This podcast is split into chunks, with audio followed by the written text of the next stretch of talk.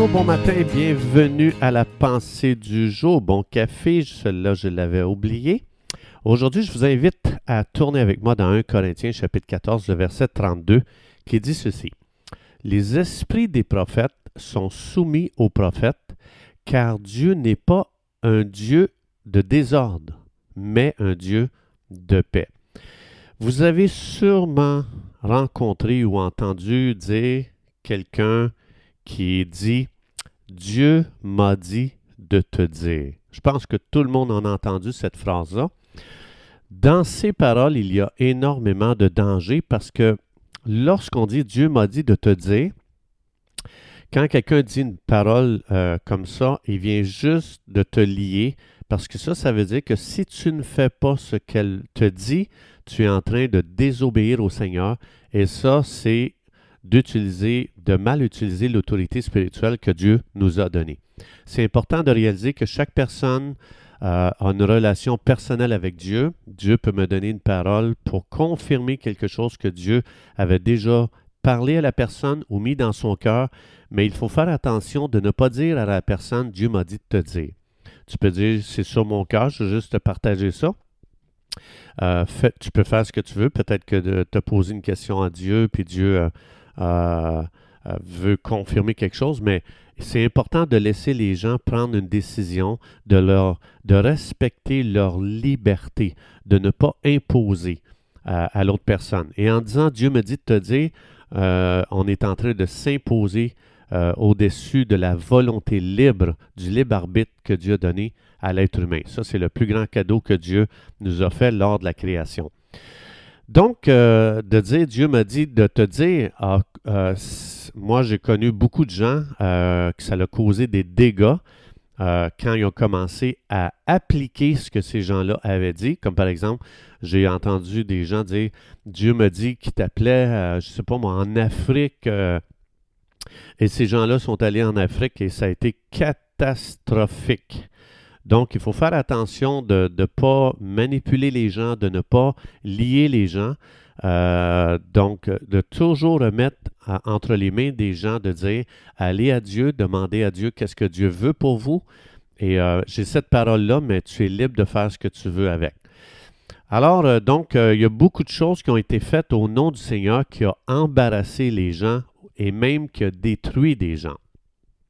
Donc, c'est pour ça qu'il y a un principe qui est très important dans le corps de Christ, euh, qui est la redevabilité pour les choses qui sont faites au nom du Seigneur. Comme même ici, les prophéties, ça dit que les esprits de prophètes sont soumis aux prophètes. On voit ici que ça doit toujours être pratiquer dans un esprit de soumission, de jamais penser qu'on est supérieur aux autres, et mais de toujours réaliser que euh, tous les dons spirituels, ici le don de prophète ou de prophétie, on voit ici que ce don a besoin aussi de redevabilité.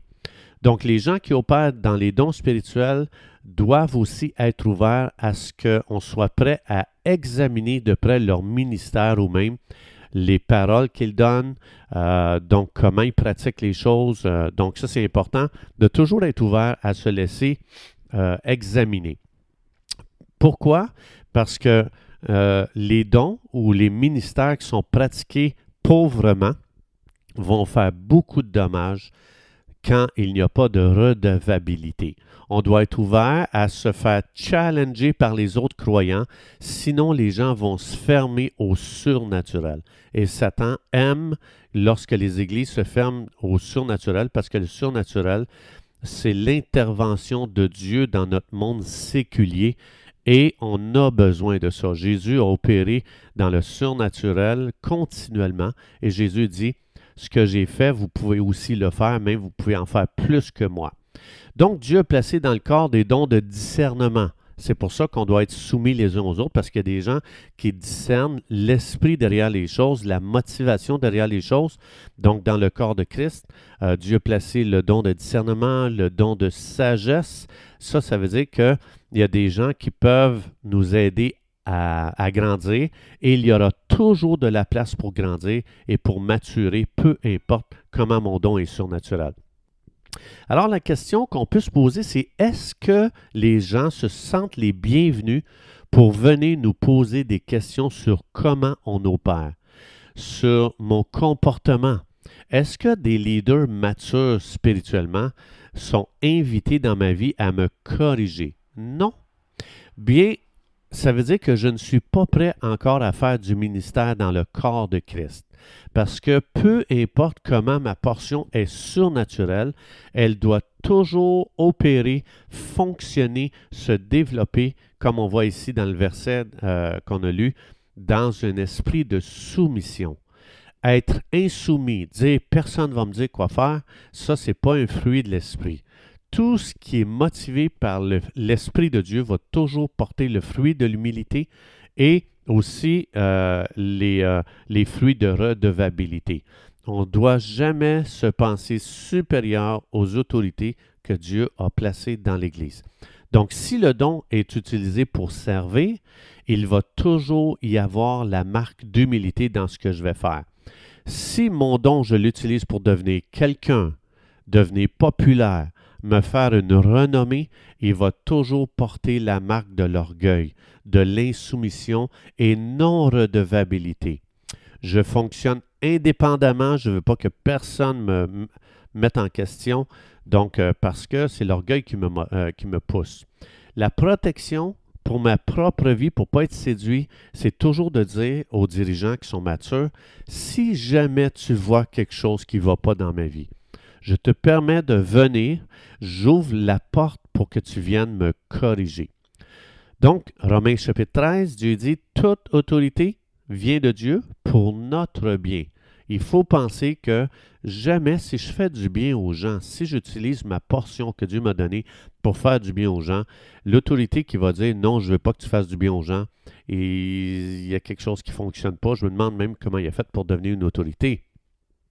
Donc, si je comprends que ce que Dieu m'a donné, c'est pour servir les autres, je vais avoir un esprit d'honneur. Galates 5, 22, les fruits de l'esprit, ça, c'est quelque chose de merveilleux. C'est notre héritage pour que le ciel soit sur terre. Comme Jésus a dit dans Matthieu 6, priez qu'il en soit sur la terre comme au ciel. sur la terre, le ciel, autrement dit, sur terre. Et Galates 5, 22, les fruits de l'esprit, lorsqu'ils sont pratiqués entre nous, c'est vraiment une ambiance du ciel sur terre. 1 Corinthiens 13, c'est aussi notre héritage. L'amour ne s'enfle pas d'orgueil, il ne fait pas de mal à personne. Donc, euh, il est plein de, respect, d'honneur, euh, pardon, soumis. Euh, il ne s'hérite pas, il n'est pas enflé d'orgueil. donc, ça, c'est vraiment le ciel sur terre, et ça, c'est seulement produit dans un esprit de, soumission les uns aux autres, dans un esprit de redevabilité, et qu'on s'aide les uns les autres à grandir dans la douceur, dans l'amour, dans la paix, dans la joie, tout en étant redevables les uns les autres. Chers amis, c'est tout le temps que nous avions. Je vous souhaite une belle journée avec Jésus. Que Dieu vous bénisse abondamment. Et Dieu voulant, on se retrouve demain.